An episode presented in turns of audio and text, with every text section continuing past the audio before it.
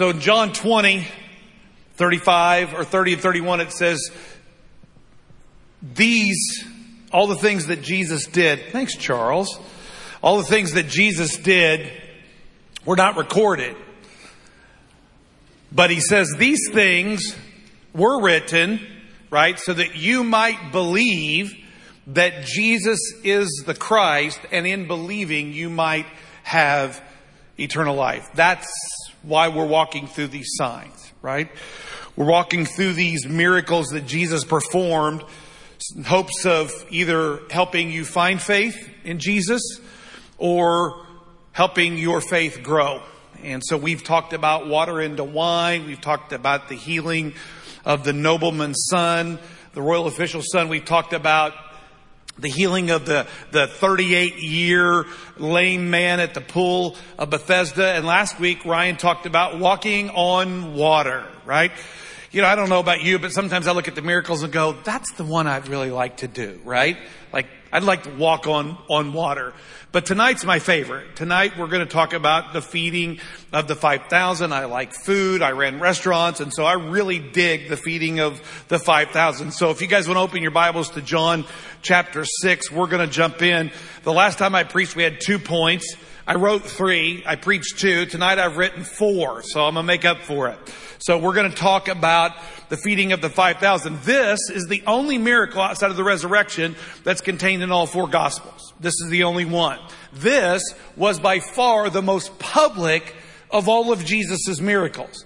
This one was seen by most people's estimate anywhere between 15 and 20,000 people, right, were a participant in this miracle at some level. This miracle right here changed the landscape of Jesus' ministry. More than any other, this is the one that changed the landscape. The most public miracle recorded in all the gospels is the feeding of the 5,000. And so the, the, the, verses are found in John 6. So I'm going to ask you guys to stand. We're going to read the first 15 verses just to tell the story so we can jump in. Says sometime after this, Jesus crossed to the far shore of the Sea of Galilee that is the Sea of Tiberias. And a great crowd of people followed him because they saw the miraculous signs that he had performed on the sick. Jesus went up on a mountainside and sat down with his disciples. The Jewish Passover feast was near. Jesus looked up and he saw a great crowd coming toward him and he said to Philip, Where shall we buy bread for these people to eat? He asked this only to test him for he had already had in mind what he was going to do. Philip answered him, eight months wages or 200 denarii would not be enough bread for each one to have even a bite. Another of his disciples, Andrew, Simon Peter's brother, spoke up. Here's a boy with five small barley loaves and two small fish, but how far will they go among so many? Jesus said, have the people sit down. We know from the other gospels they were in 50, groups of 50 and 100. Have the people sit down. There was plenty of grass in that place and they sat, the men sat down. About 5,000 men. He took the loaves, he gave thanks and distributed to those who were seated as much as they wanted. He did the same with the fish. When they, when they had all had enough to eat, he said to his disciples, gather the pieces that are left over. Let nothing be wasted. So they gathered together them and they filled 12 baskets with the pieces of the five barley loaves left over by those who had eaten. After the people saw the miraculous sign that Jesus did, they began to say, surely this is the prophet who's to come into the world. Let's pray. God, I just want to pray right now that as we spend a few moments with your word, that you would simply just speak to us. I know that you use people. Uh, you've endowed us with gifts of your spirit to be used, and I pray that you'll use your servant, but I pray that you'll use him in a way that you can be heard. And so speak to us tonight, I pray in Jesus' name. Amen.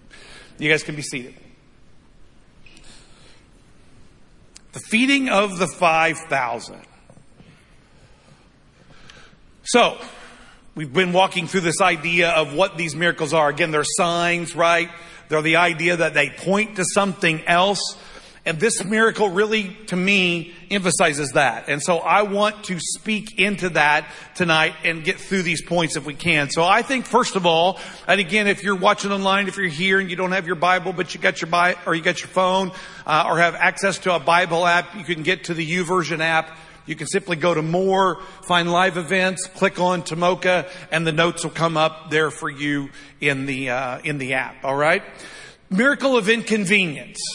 I think this is first and foremost a miracle of inconvenience. And here's why. Let me read, let me read a text to you from Matthew 14. Okay? Here's what it says in Matthew chapter 14 and verses 12 through 14. John's disciples came and took his body, the body of John the Baptist. Okay? John the Baptist had been critical of Herod because Herod was sleeping around with his brother's wife and eventually married his brother's wife. And then that wife's daughter danced before Herod. Apparently she did a fantastic job to the point that Herod said, wow, listen, you just need to ask me for whatever you want. Up to half of my kingdom, I'll give it to you.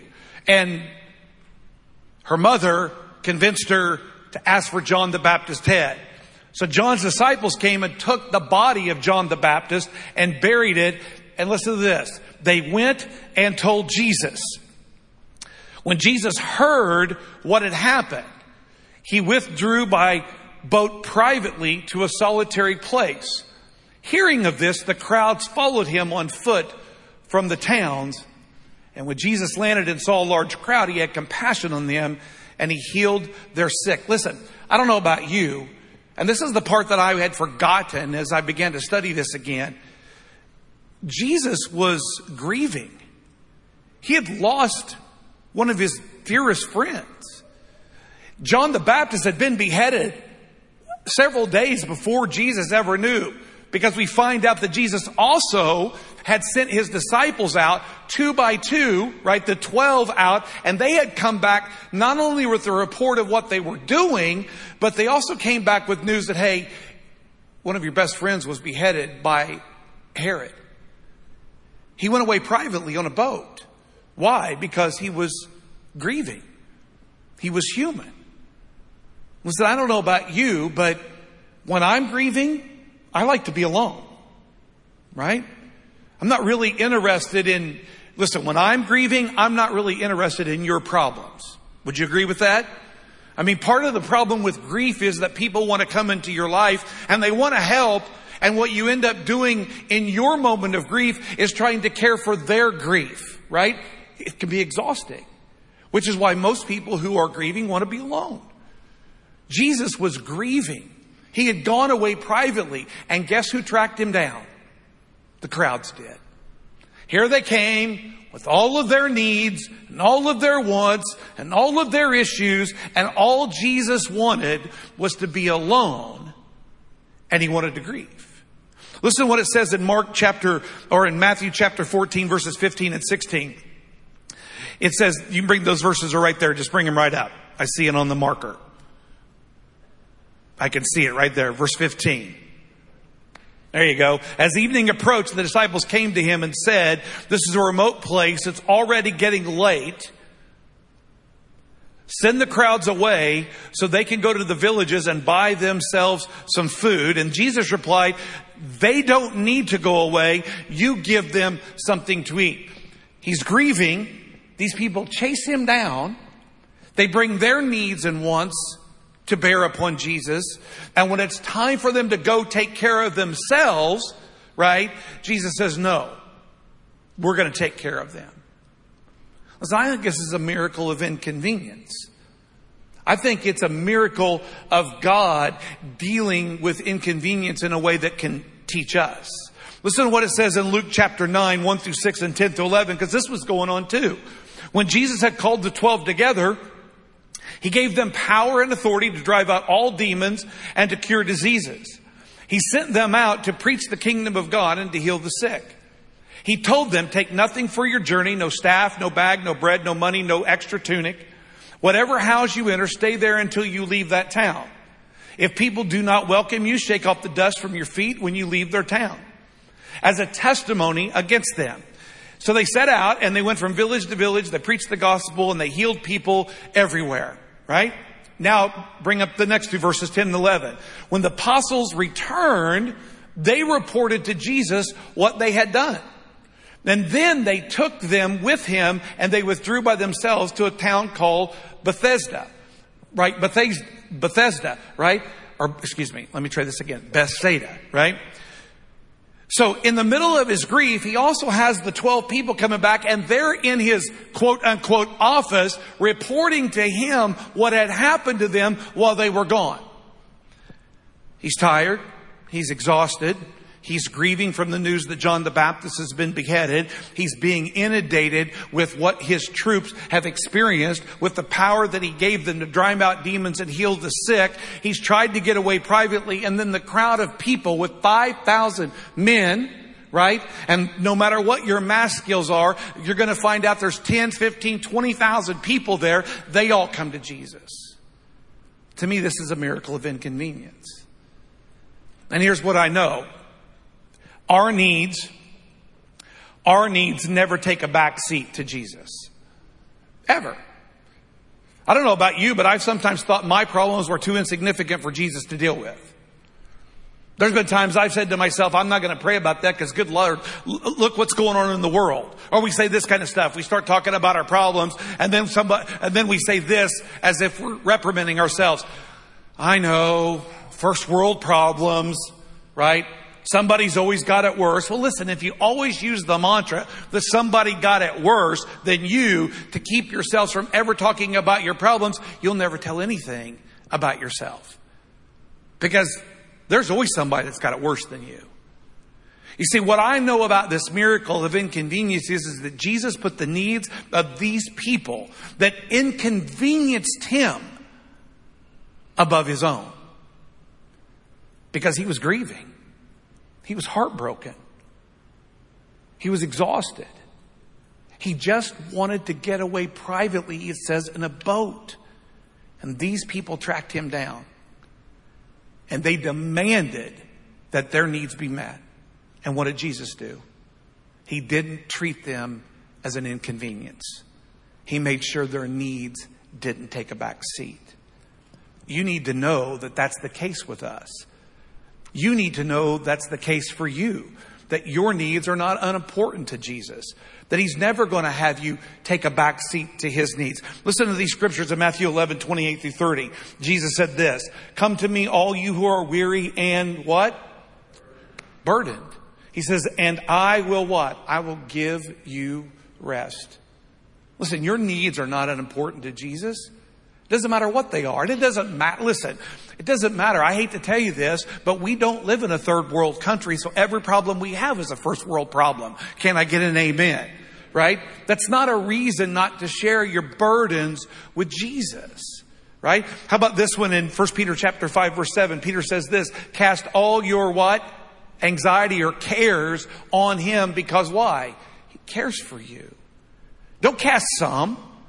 Don't just cast the ones that you think are important enough that, that his time should be secured for you. You cast all of your cares on him because he does care for you. Your needs are never secondary to Jesus. And here's how that translates to us. Since we are the representative of Jesus on this earth, we need to learn how to deal with people even when we're being inconvenienced. Right? The Bible says that we are the body of Christ. Well, guess what the body of Christ did? When he was grieving, when he was hurting, when he was exhausted, when he was tired, when he was overwhelmed with the news of what his disciples experienced, and these thousands of people come chasing him down for one reason and one reason only. We're hungry, Jesus. We're hungry, Jesus. We need something to eat, Jesus. We're sick, Jesus. We need you to heal us, Jesus. In the middle of all of that, he went, You're more important than me. And guess what he says to us, church? As the body of Christ, we should say to those around us who would inconvenience us, you're more important than me. Listen to what Philippians says in verses chapter 2, 3, and 4. Paul says this, Yes, and I ask you, that's Philippians 4. Can you find Philippians 2? David will have it. But in Philippians 2, Paul shares with us the mind of Christ and what that looks like on us. And he tells us that we should do nothing He tells us we should do nothing out of selfish ambition, right? But in humility, listen to this, consider others, everybody say others, more important than ourselves. Right? Consider others more important than ourselves. Listen, when you're inconvenienced by them, it's hard to consider them more important than you, right? Listen, I'm 57 years old. I'm old. And I'm tired. And I've raised five kids. And I've got a two year old just sleeping in my house. And guess what? He wakes up about every morning at three o'clock. And I can tell you, it's an inconvenience. Right? I just want to pretend I don't hear it. And his mother, God bless her, takes melatonin. Right? So she's out. Right? She's out. And of course, my 18 year old wouldn't get up for anything short of an earthquake or fire. Right? And I'll be honest with you. It is really hard. And I love Owen, but it is hard to consider that two year old boy more important than me when it's an inconvenience. You see, Christianity doesn't mean a thing, church, to other people around you if you only act when it's convenient. That's why this miracle to me is such a powerful miracle because in the inconvenience of Jesus' life, he put the needs of this group of people above himself. You want to know how to fix most of your problems? Start considering other people more important than yourself. The number one thing that every counselor should tell you about your problem, and listen, this isn't minimizing your problems because some of your problems can't be fixed this way. So let's be clear. But a large majority of our problems can be fixed by simply changing perspective. The minute we stop making this about us and start focusing on the needs of other people, guess what? It is amazing how many of your problems just sort of fall to the wayside. You want to know why? Because you just don't have pro- you don't have time. You don't have time. But when the focus is right here and your inconvenience and your needs, man, it is hard to hear that two year old crying in his bedroom at three in the morning, right? There's only so far I can turn the volume up before I wake up the whole house, right? that's a reminder to us that this miracle of inconvenience wasn't just for those people. It was a way of reminding us that's ministry, church. Ministry is about doing it when it's inconvenient. Listen, ain't nobody dying on a cross because it was convenient on a Tuesday, right? And Jesus said, if you want to be my disciple, you deny yourself and you take up your cross and you follow me. That's never convenient. Can I get an amen? Right? I think it was a miracle of inconvenience, right? I think it's also a miracle of the impossible. I think it's a miracle of the impossible. Let me read a couple passages. This story is found, I said, in all four gospels. Matthew 14 records this. He says, bring them here to me, he said. The, the loaves and the fish. And he directed the people to sit down on the grass and he took, listen to this. He took the five loaves and he took the two fish and he looked up to heaven. He gave thanks and he broke the loaves and then he gave those broken pieces to the disciples and the disciples gave them to the people. So they all ate. They were all satisfied and the disciples picked up the full basketfuls of broken pieces that were left over. The number of those who ate was about 5,000 men besides women and children. Here's how it's recorded in John. In John chapter 6, this is how it's recorded. Do you have that in starting at verse 11. John chapter 6, here's how he records it. Jesus took the loaves, gave thanks, and distributed to those who were seated as much as they wanted. He did the same with the fish. When they had all, when they had all had enough to eat, he said to his disciples, gather the pieces that are left over let nothing be wasted. Listen, I don't know about you. Here was the question that I ask over and over again. Where did this miracle take place? Right? It's five loaves, it's two fish, and there are 12 apostles. They bring these loaves and fish to Jesus, and he breaks them, and he gives them to the disciples. And then the disciples distribute it to the people who are sitting in groups of 50 and 100. So here's my question. Where did the miracle take place? Did the disciples keep coming back to Jesus and he just kept breaking off pieces and giving it to them? Or did he break off one piece and give it to the disciples and they went around and just kept giving it out and the, they gave it away and then another piece happened in their hand and they gave it away and another piece happened in their hand and did, where did the miracle take place? Here's what I know. It was impossible. Right? If you have five loaves and two fish, five plus two is seven. You don't even have enough to give one of each to the 12 disciples, let alone feed 5,000 men and the women and children. This was a miracle of the impossible because I don't care how you figure it happened. It was impossible. Either these people came back to Jesus 400 times and he just kept doling out chunks of bread and fish, or he gave them a chunk and every time they gave a chunk away, another chunk appeared in their hand. Or they brought a basket, which would explain the 12 baskets, and he put the chunk in their basket and it just multiplied out. It was a miracle of the impossible. Right? I mean, listen, it don't make no sense. This was an impossible thing that happened. And here's what you and I need to remember. Nothing, nothing. Everybody say nothing. Nothing is impossible with God. Right? Nothing. Here's what it says in Luke 137. For nothing is impossible with God. Listen, I don't, I, I read the account. I listened to the account. Now I re-listened to the account and I just can't figure out where the miracle happened. But all I know is that whatever happened was an impossibility. I mean, I spent 10 years running restaurants and I spent lots and lots of hours cooking. And I can just tell you, that's impossible. Went to Guatemala on my very first mission trip. I went there a couple of times before the actual trip.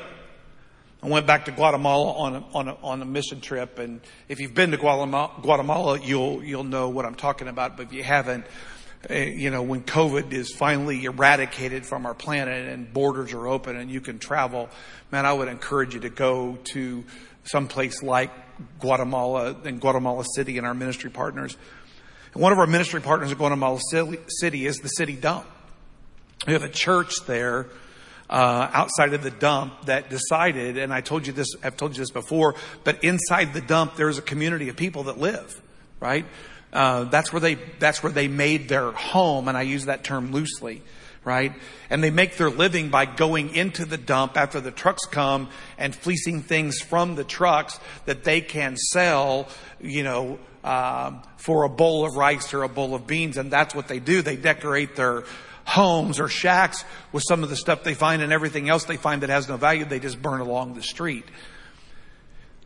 One of the things that the church did for that community was every Friday evening they would go in and they would feed that community um, rice and beans, and they would back up a van and they would have cooked it and they would get there and then people would come and they would bring their cups or their bowls that they have found from the dump, many of them uncleaned and unwashed, right?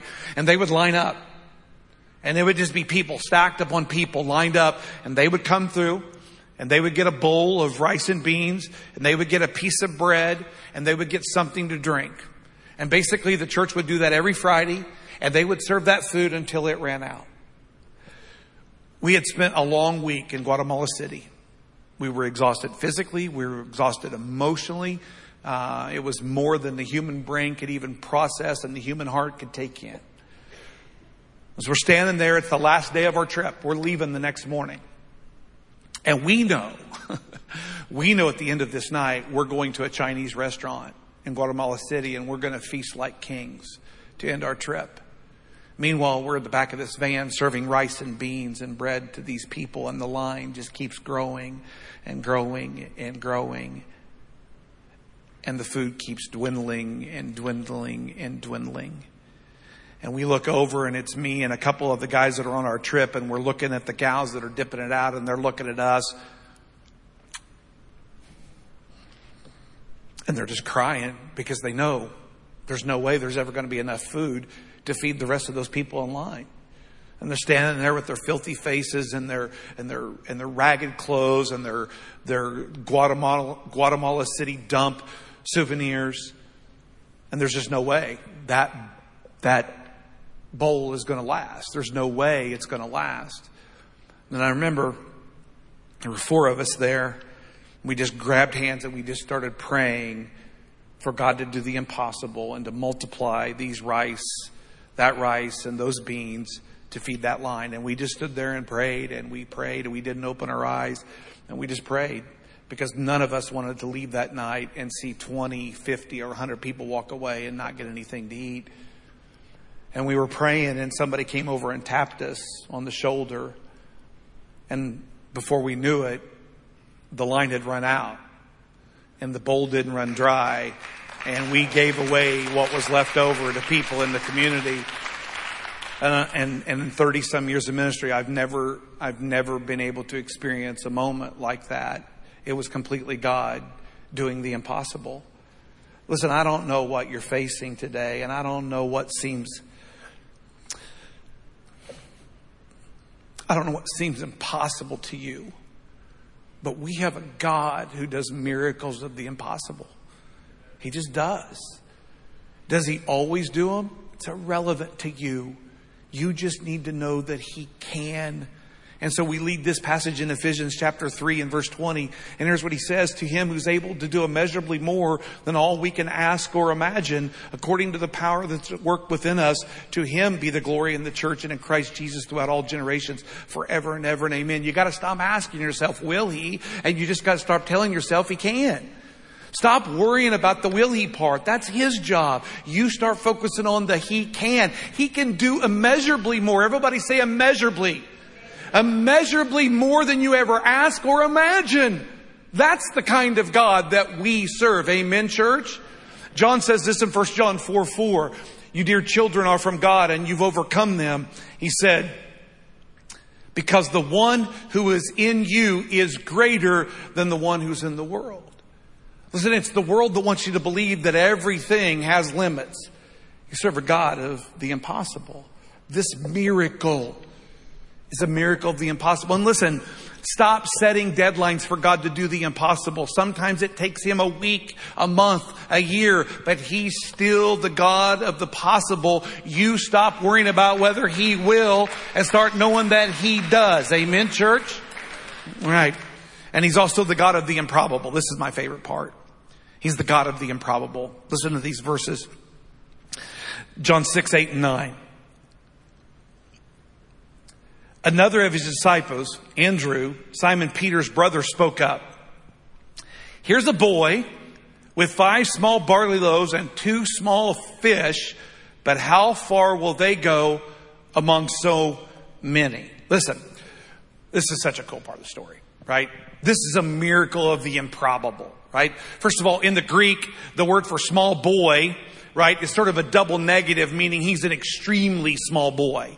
He's not just a boy, He's an extremely small boy. He's very, very, very, very young, right? He's not a 10 year old kid. This is a small boy. And check out what he has. He has five barley loaves, right? Listen, here's what I know about what I researched about barley. Here's what, here's, I'll just tell you what I found. It's an inferior bread. It's Pliny and some of the Jewish writers describe barley bread as food only fit for beast. And he says, he goes on to say that those who have lost their standards are the only people that barley bread was ever created for.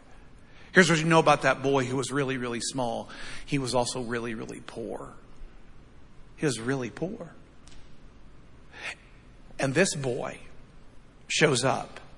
Now listen, some of this is conjecture, but just indulge me. Let's just say there were 15,000 people there.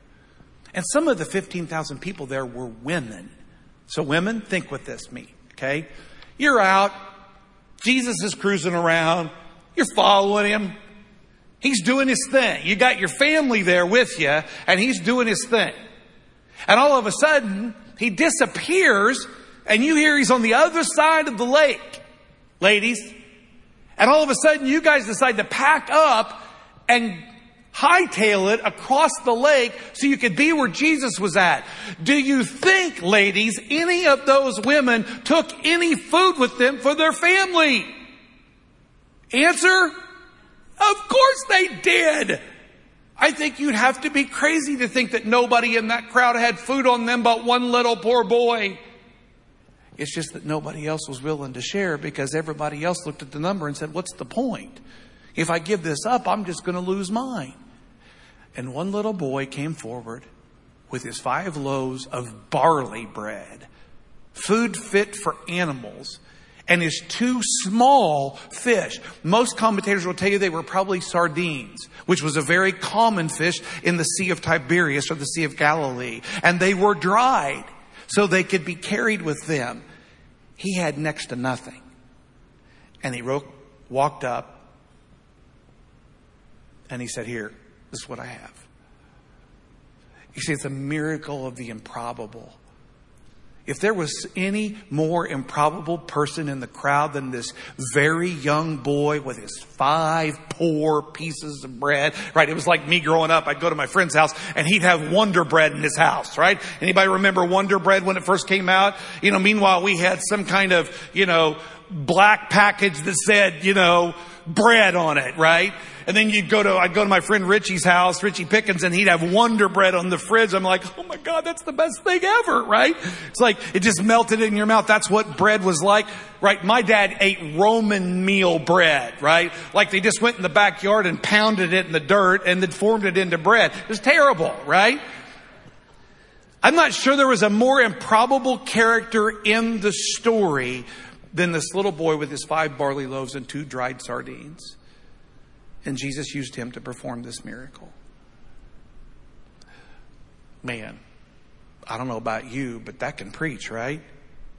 I mean, listen, I don't, I, I don't, you know, Mickey prayed in here earlier before worship was over, and she prayed that she prayed about a God who's in the business of the broken, right? He's in the business of healing and restoring. He's in the business of the marginalized. He's in the business of the improbable. Like, I don't know who you think you are, and I don't know what you think you've done, and I don't know what you think that you can't bring to the table. But I can tell you this the more improbable you are, the better you are as a candidate for God to use you for a miracle. Listen, I'm, I'm, I'm so fortunate that I knew from an early age that what God wanted me to do. But I know there are so many of you that don't know what God wants you to do, and you've convinced yourself that there's nothing you can do. That is so not true. And I think, I honestly think the reason that Jesus used this boy who was poor and was tiny was to remind us that he is the God who does miraculous with things that aren't miraculous. He does the improbable with people like that boy. And here's the cool thing about the story to me we don't even know his name. We don't know his name. We're so high, you know, we're such a culture of just wanting to be liked and how many likes did I get on my post and how many of these and who looked at my pictures and who did this and who sent a heart and who gave a thumbs up and blah, blah, blah. We're all wanting to be affirmed in that. And this boy's name's not even known because it's irrelevant to Jesus. He can do miraculous through anybody. You don't have to be the lead pastor of Tomoka Christian Church for God to do the miraculous. You can be the most broken person in this space or the most broken person watching online, and God can do the miraculous through the improbable. He just doesn't need that. Now, here's the other thing I don't think that the disciples we're not told in the text. I don't think the disciples went around the group of people and like a bunch of Gestapo said, give me your food. Give me your food, right? I don't think that happened. I think the boy volunteered his food. I think the boy, when asked, when they were asking the crowd, does anybody have any food? And you know as well as I do, there were liars in that group. I think that little boy said, I do. Why? Because I think that little boy had a childlike faith. I want to share these verses with you from, from the Gospels. Listen to Matthew 18, 1 through 5. At that time, the disciples came to Jesus and asked this question, who's the greatest in the kingdom of heaven? Listen, in our culture of popularity and stars, we've put people like Steven Furtick and Joel Osteen, we've put them on such a high pedestal because they're rock stars. If you've learned anything from the Hillsong debacle in New York City and Carl Lentz, what you should know this is this, that those people are not the greatest people in the kingdom of heaven right? They're just people. And when we treat them like rock stars, they fall like rock stars. Just like the sign when you drive through the mountains of Tennessee says, watch for falling rocks. That should be posted at every megachurch. Watch for falling pastors, right? Because they're not any different. They're not. He says, who's the kingdom of heaven? Who's greatest? Look what he says. He called a what? A little child. It's the same Greek word used for the little boy. He called the little child that he had him stand among them. And he said, I tell you the truth, unless you change and become like little children, you'll never enter the kingdom of heaven. Therefore, he says, whoever humbles himself like this child is the greatest in the kingdom of heaven. And listen to this. And whoever welcomes a little child like this in my name welcomes me. And then in Luke, it says this in Luke chapter 18. People were bringing babies to Jesus to have him touch them. Their own baby dedication was going on. And the disciples saw this and they were mad. We got a service to run, Jesus. We don't have time to dedicate babies, right? Jesus called the children and said to him, let the little children come to me and don't hinder them for the kingdom, listen to this, for the kingdom of God belongs to such as these. So I tell you the truth, anyone who will not receive the kingdom of God like a little child, never going to enter it. Listen, we get so grown up. We get so grown up in our faith that we forget to be childlike in our faith. We're so cynical. And listen, I live in the world that you live in, and it's it's like it's like Tom Cruise's line, right, in Jerry Maguire, right? You, we live in a cynical, cynical world. Man, listen, I want to implore you don't lose the childlike wonderment of your faith. Don't become so jaded by the, by the, the evil and the brokenness in our world that you lose that childlike faith and humility that took the little boy in the midst of thousands of people when people were being asked by the disciples to gather this little boy with his five poor barley loaves said, Here. Because his wonderment and amazement hadn't jaded him to the point that he quit believing. Listen, so many of you, so many of us, so many of you online, we've lost the wonderment.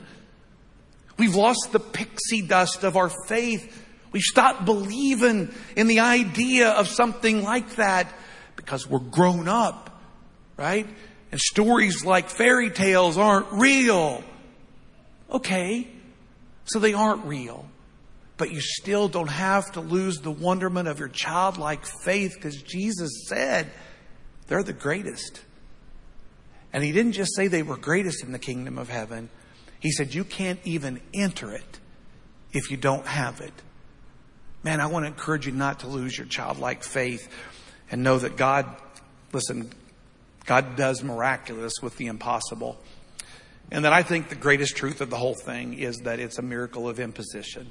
I think it's a miracle of imposition. I'm just going to read some text to you and then we're going to wrap it up. This is all post, this is all post miracle, but this is where Jesus goes. Once Jesus realized that, or once the crowd realized that Jesus nor his disciples were there, so he feeds them, right? And then they get to looking for Jesus the next day and he's nowhere around because they went to bed hung or they went to bed full and they woke up what? You go to bed full and you wake up what? Hungry, man. They were hungry. So guess what they looked for? They didn't look for IHOP, right? They didn't look for McDonald's. They looked for McJesus, right?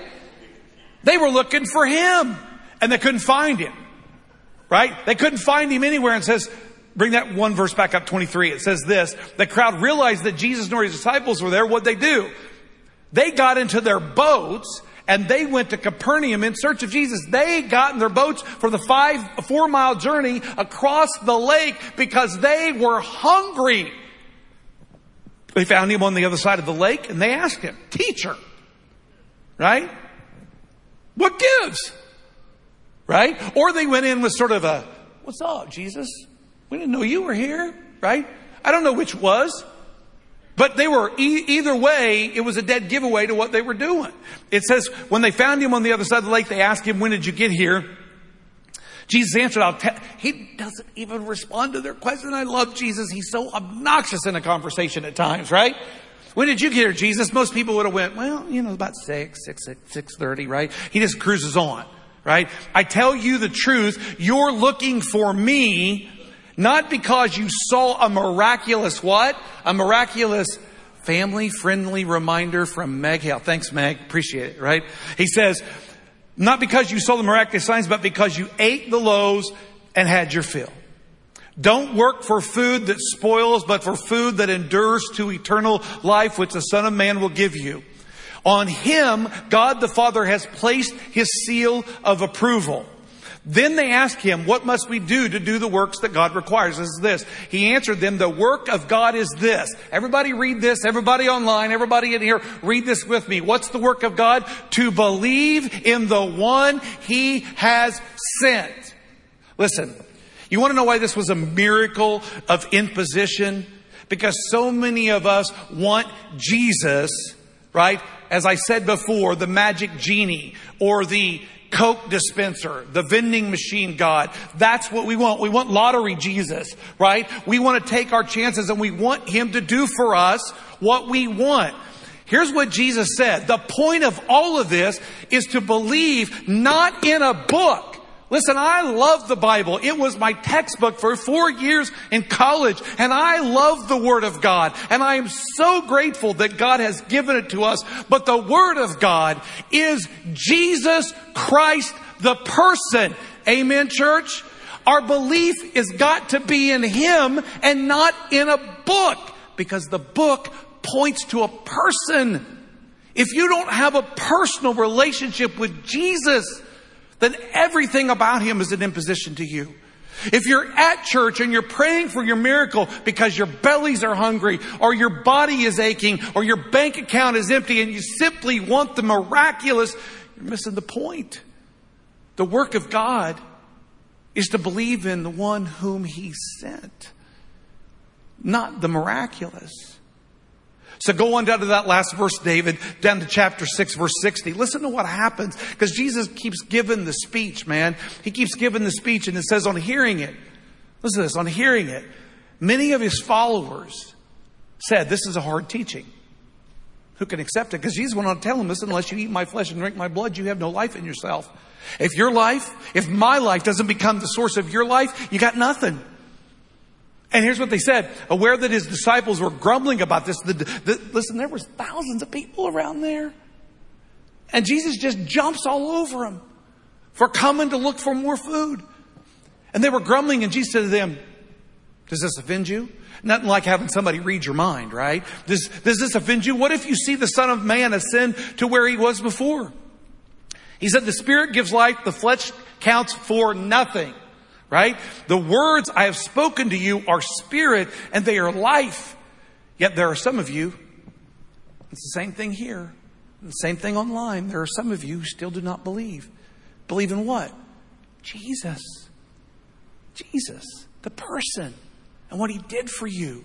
That he lived and he died and he paid your debt and he was crucified and buried and rose on the third day. There's some of you that don't believe.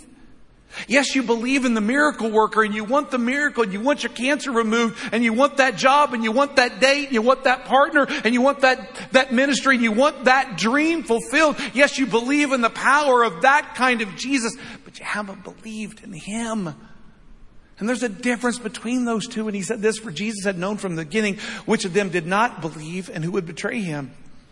And he went on to say this, this is why I told you that no one can come to me unless the Father has enabled him. Listen, salvation is always an act of God first. Can I get an amen? Unless you got somebody who doesn't know Jesus, man, you better be praying because ain't nobody going to come to Jesus unless God draws them in. You better be praying to God twice as much as you're talking to that sinner because if you aren't, you got the order wrong and they're never going to come to Jesus because of you, right? He says from this, listen to this. This is one of the saddest verses in the Bible, John 6, 6, 6, right? From this time, many of his disciples, they turned their back and they no longer followed him. Because you know what they said? We want the miracle, Jesus. We just don't want you. How many of us are that way? Because he asked the question in verse 67, and we'll end it with this. Jesus looked at the 12. Just, just picture the moment. It's just been chaos, and thousands of people are there, and they're grumbling, and Jesus has hammered them, and he's preached to them, and people are just turning and walking. And you know what they're saying? We're done with him. He's a, he's a phony, right? just dismissing him and the crowds are marching off and he looks at the 12 as if nothing else in the world was going on around him and he says, do you want to leave too? Do you? Right? And here's what they say. Simon Peter answered. Always good to answer for the group. Lord, to whom shall we go? You have the words of eternal life. And we believe and we know that you are the Holy One of God. I'm not sure that there was a miracle that had a greater impact on the people that followed Jesus than this one. The most public miracle recorded in all four gospels ended. Listen, pastors are so stupid. We measure success of a, we, we measure, I can tell you, every pastor who holds a service goes, goes and looks at the attendance as soon as it's over. How many people came and how many people online, see how many people that we reached, right? Because that's what we're trained to do, right? Look at the numbers. The greatest public miracle of Jesus' life resulted in thousands of people walking away and never coming back. I can tell you that almost every pastor knows exactly how many people walk out of every service every weekend. They count them. Jesus watched thousands walk away. And he asked the 12 the same question I want to ask all of you. Do you want to leave too? My prayer through this series is that you will answer the way Peter answered. Where are we going to go? It's not the book. It's not the church. it's not the people. It's Jesus. Only Jesus has the words of eternal life. And we've come to believe in you. So that's my prayer for you. So listen, we're going to close. I'm going to pray. If you want to make a decision tonight for Jesus, man, I want you to. I'm going to be down front. I'd love a chance to talk with you. We're also going to close the service tonight by watching two of our students get baptized. So I'm going to ask you to stick around when I pray, and we're going to we're going to turn it over to them. So Father, today, thank you, thank you, thank you for Jesus. Listen, I'm grateful for the book. I'm grateful that all of these years, the Word of God has stood the test of time and stood the critics. And somehow, God, you have allowed it to be around at this season of our lives. But I pray that the book will never become a substitute for the person. And so, for everybody in this space that knows Jesus, I pray they'll grow in Him. They'll work at that relationship. They'll talk with Him and they'll spend time with Him and they'll love Him. And for anybody that's here online that doesn't know Jesus, our prayer is for your Spirit to do the work of drawing that person to you. And so, Lord, we thank you for this night. In Jesus' name, amen.